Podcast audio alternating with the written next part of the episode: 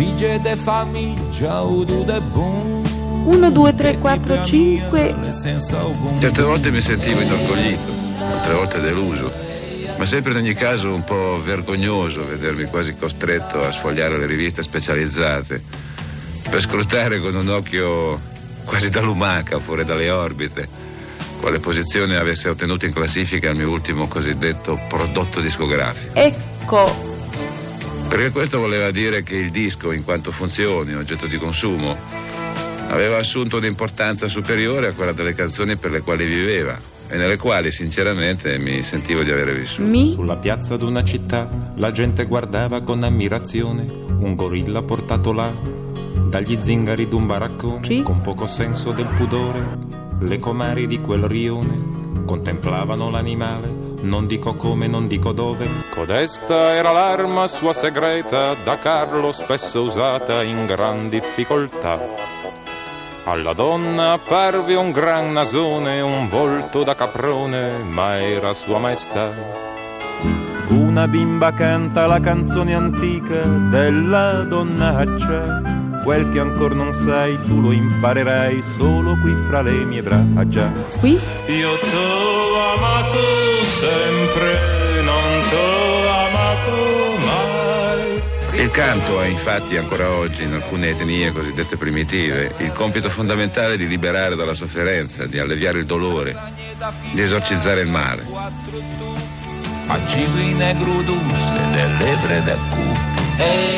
Certo, le canzoni le abbiamo comunque registrate e da noi sembra con buoni risultati tecnici. Però penso che mai, come nel caso di questo Creuse de Mar, di questa mulattiera di mare, traduzione volutamente approssimativa per quanto desiderava essere descrittivamente precisa, mai come in questo caso, dicevo, il disco ha assunto una funzione molto ridotta rispetto alle canzoni di cui vive. Dicevo pure la funzione che può avere la stringa nei confronti di una scarpa o addirittura nei confronti di un mocassino. Baccanta corda, marsa de guede sa, caneli che ne portante una cresa de mare. Nel libro c'è un personaggio che si chiama Fabrizio, che è un personaggio a latere, ma poi si, si riscatta nel, nel libro, che si definisce, cioè viene descritto un ragazzo ricco, magro e intelligente che da qualche anno si era messo a scrivere canzoni e aveva già in- inciso due dischi di successo. E ovviamente uno pensa subito a Fabrizio De André, è un'ovvietà, ma ci dica se, se sbagliamo oppure no nell'interpretazione dei fatti e se era veramente eh, ricco, magro intelligente. Eh, la magrezza purtroppo, è- eh, purtroppo rimane, eh, rimane un fenomeno del passato. Eh, sull'intelligenza mm, credo che sarebbe non divertente, non, non gentile, non educato ecco, eh, autodefinirmi. ecco. Eh, sulla ricchezza eh, posso dire di essere nato in una famiglia di persone disagiate, ecco, una famiglia che si era composta ehm, nel tempo attraverso un gran darsi da fare da parte di mio padre che aveva studiato a Torino, si era laureato in filosofia e lettere e successivamente facendosi prestare dei soldi da quella che sarebbe diventata poi la madrina mio di, di battesimo mia, era riuscito ad acquistare degli istituti professionali a Genova e da lì in poi eh, eh, il suo excursus honorum, compresa Fiere di Genova, compresa la politica nel Partito Repubblicano Italiano, lo aveva portato ad una condizione economica direi ehm, agiata. Però fa da contrasto questa grande passione di De André che poi eh, trapela anche nel libro di questo demimonde genovese, questo sottobosco, questi locali di musica, puttane, cantanti, personaggi che, mh, assolutamente proprio da un demimonde rivelato e amato anche in un certo senso. Fa da contrasto con che cosa? Ma fa da contrasto con eh, queste radici eh, assolutamente così in- eh, intonse, Borghesi. dove- borghesi. Ma probabilmente mh, derivava proprio dal fatto che mh, eh, eh, mi pare nel 1957 o 58, verso i 17-18 anni miei, eh, tornavo a casa provocatoriamente con l'unità in tasca. E mio padre questo non lo gradiva, eh, si rischiava il tafferuglio e proprio a 18 anni ho deciso di andare fuori di casa. Nei quartieri dove il sole del buon Dio non dà i suoi raggi, ha già troppi impegni per scaldare la gente d'altri paraggi. E trovai in quell'ambiente, eh, nella fattispecie nel quartiere della, della zona di Viapré, un altro tipo di mondo. Una gamba qua, una gamba là, gonfi di vino, quattro pensionati mezzo avvelenati al tavolino. Che si orientava e orientava la propria vita più che eh, dandosi pace attraverso l'esercizio di una ragion pratica, direi eh, considerando invece eh, più formativa e eh, una ragione che potremmo definire una ragione sentimentale. La chiamavano bocca di rosa, metteva l'amore, metteva l'amore. La chiamavano bocca di rosa, metteva l'amore sopra ogni cosa. Appena scesa alla stazione del paesino di Sant'Ilario, tutti s'accorsero con uno sguardo che non si trattava d'un missionario. C'è chi l'amore lo fa per noia, chi se lo sceglie per professione. Bocca di rosa nell'uno nell'altro, lei lo faceva per passione. Ricordando l'ultimo disco di, di Andrea, un bellissimo disco, Anime Salve. Chi si salva in questo libro? Qual è l'anima salva? Marizza forse? È sicuramente Marizza, sì, il, ehm, il, protagonista vincente di tutta quanta la vicenda, anche se sembra appena appena emergere dal coro. È vincente perché probabilmente si lascia trasportare dal destino, da quello che noi chiamiamo destino, da questo punto di vista nel senso letterario del termine, come quella forza che ti obbliga a comportarti in determinate maniere senza poterci mettere un poco della tua volontà eh, o di quella che in religione si chiama libero arbitrio. Si lascia trasportare e accorda perfettamente la sua persona, la sua natura con quello che è il destino e non cerca di contrastarlo. Ebbene, io vi presento alla fine, non dovrei dovuto presentare all'inizio, ma facciamo, ci capovolgiamo, visto che è tutto capovolto anche nel, nel libro. Fabrizio De André, come si presenta sul risvolto di copertina, agricoltore genovese, esercita da tempo immemorabile con alterne fortune le attività di padre, di concubino e di circense. Il suo ultimo album si intitola Sfacciatamente Anime Salve. Mille anni al mondo, mille ancora. Che bell'inganno sei, anima mia.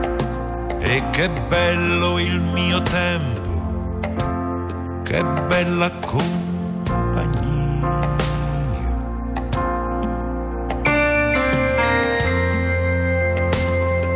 Fabrizio, eh, lui era un anarchico, un, libertario pacifista.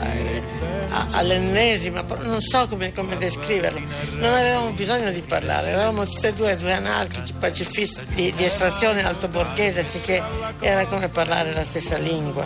Era straordinario come, come, come era piacevole stare insieme, eravamo sempre. Senza calma di vento, solo passaggi e passaggi, passaggi, passaggi di tempo Dopo un silenzio, dovuto a ragioni non solo artistiche ma anche a causa di forza maggiore, Fabrizio De André torna alla musica. Ecco, proprio dalla Sardegna nasce la. prende spunto la tua nuova attività discografica, tua e quella di Dori Ghezzi. Secondo te, francamente, bisogna vergognarsi di strumentalizzare un sequestro o no?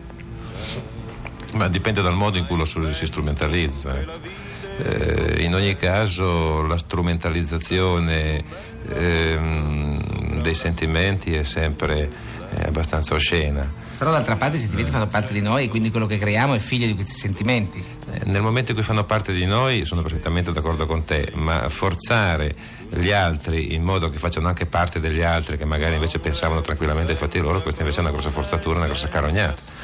Quindi in ogni caso penso che tutto sommato strumentalizzare un fatto eh, che ti provoca indubbiamente delle, delle, emozioni, come se questo sia, un, sia una porcheria. Ma sia anche inevitabile forse. Inevitabile quando fai un mestiere come il nostro, sì, però d'altra parte non, non, vedo dove noi abbiamo strumentalizzato, forse se ne parla anche troppo, forse se ne è parlato, ma, ma non credo, sì, in qualche maniera forse si è strumentalizzato da solo da parte nostra eh, semplicemente abbiamo deciso di andare a- in campagna in Sardegna perché a noi, a me, a Laghezzi, piace modificarci e piace modificare la realtà che ci sta intorno. Qua ci sembrava che ci fosse ancora poco da modificare, allora abbiamo provato ad andare laggiù. In un'intervista la tua compagna, Dori, ha detto che eh, tu in fondo vivi questo rapimento, quell'esperienza lì, eh, come una, in fondo in positivo perché sei uno che ha una voglia pazza di espiare, no? È un'interpretazione in ogni caso, perché eh, eh, il sequestro è un fatto traumatico. Se uno è curioso di natura, io sono curioso di natura, intanto comincia a vederlo con un certo distacco. Vedendolo con un certo distacco uno trova anche delle giustificazioni nei confronti eh, di queste persone che insomma usano questi mezzi per autodeterminarsi. Eh, giustificazioni valide fino ad un certo punto. Eh, soprattutto credo che eh, ho fatto osser- osservare, ho detto a tutti che bisogna fare sempre dei distinguo, perché anche all'interno di un fatto così violento e assurdo come il sequestro eh, ci sono persone che si comportano male e persone che si comportano bene. Per Parli esempio- degli operatori o dei clienti? No, parlo, de- parlo de- sia degli operatori che dei clienti, ma i clienti sono costretti a comportarsi bene, perché se si comportano male probabilmente finiscono male. In ogni caso, da parte degli operatori, come li chiami tu, eh, c'è l'assoluta possibilità di comportarsi in qualsiasi maniera. ecco.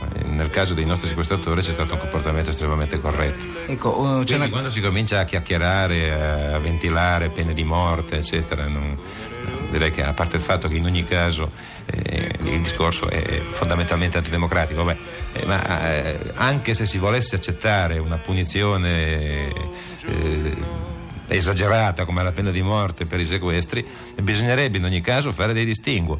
Quindi vedi che non è possibile pensare di poterlo applicare in ogni caso al sequestro. eh. Mi hai detto in conversazione fuori microfono che in fondo tu sei grato soprattutto a uno dei due custodi perché in fondo quest'uomo ti avrebbe potuto uccidere, ti avrebbe potuto maltrattare e non l'ha fatto. Io non gli sono grato per niente, ecco, perché intanto mi ha privato della mia libertà per quattro mesi e ha privato mio padre di 550 milioni. È vero che un bisogno della tua vita è di restituire sull'unghia 550 milioni a tuo padre? Ma non so se sarà mai realizzabile, in ogni caso. Perché no? Ci proverò, insomma. È interessante come una persona come te, che eh, si è sempre dichiarato un gran pigro, in questo periodo è una specie di vulcano in eruzione, nel senso che c'hai il disco di, di Dottori Ghezzi di cui ti sei occupato, eh, ti stai occupando anche in questa fase di lancio che comincerà fra dieci giorni. Ehm, eh, poi eh, stai curando molto da vicino Massimo Bubula, che è il tuo cantautore favorito, diciamo tu, la persona che lavora con te. Eh, poi eh, stai per andare a fare un concerto a Colonia con la premiata Fodelia Marconi. Poi hai rivisto però la sola conversazioni preliminari i tuoi vecchi amici New Trolls. Quindi è un momento di attività incredibile. Cosa ti è successo? Beh, io credo che lo sappiano tutti quello che mi è successo. Cioè, eh, di solito si è pigri eh, quando magari ci si annoia, ecco. Ma eh, quando ci si annoia però voglio dire volutamente. Quando invece c'è qualcuno che ti fa annoiare a tutti i costi, appena poi riesci magari a, a uscirne anche vivo, eh, allora decidi di recuperare il tempo perduto. Cioè, adesso abbiamo effettivamente voglia di fare qualcosa. Siamo stati per un po' troppo tempo fermi, ecco. non passeggiavamo neanche. Senti, eh, c'è una mh, grande gioia in te che esula dall'amore, solamente che per lei, ma sembra un fatto artistico per questo tuo questo ritorno, questo direi debutto di Dori Ghezzi nella canzone come la intendi tu, se vogliamo. Eh, mi sembra che una ragazza della sua età, con la voce che ha, insomma, sarebbe un po' sprecata stare zitta. In questo momento, soprattutto dove non è che ci sia un granché di bello e un granché di buono.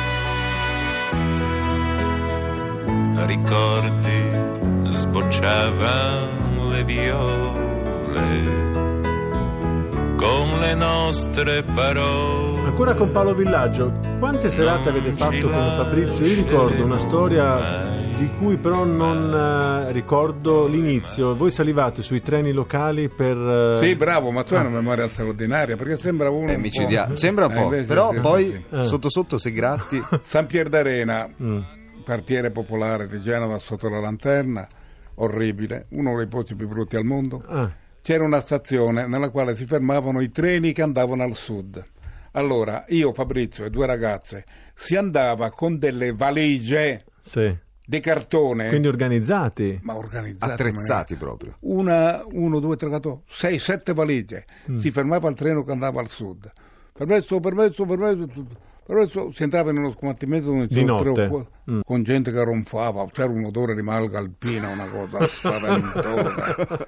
e Fabrizio ha detto, ma che cazzo vi siete cagati addosso? Ha detto con tono aggressivo. Poi si sono svegliati così e...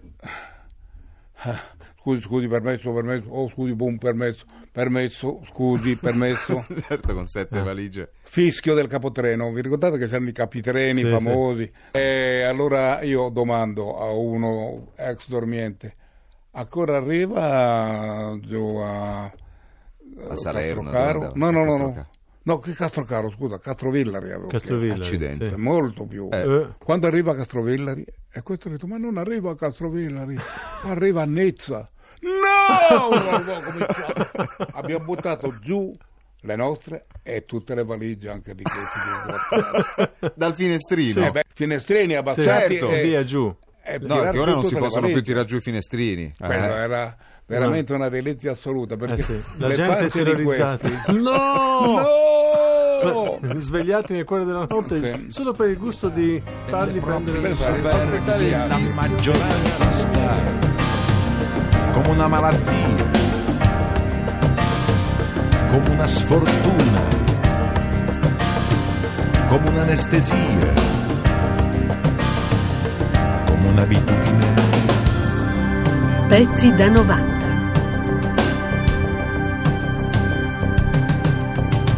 Chi viaggia in direzione ostinata e contraria, col suo marchio speciale di speciale disperazione, che tra il vomito dei respinti muove gli ultimi passi, per consegnare alla morte una goccia di splendore, di umanità,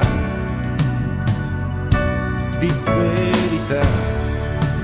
Pezzi da 90.rai.it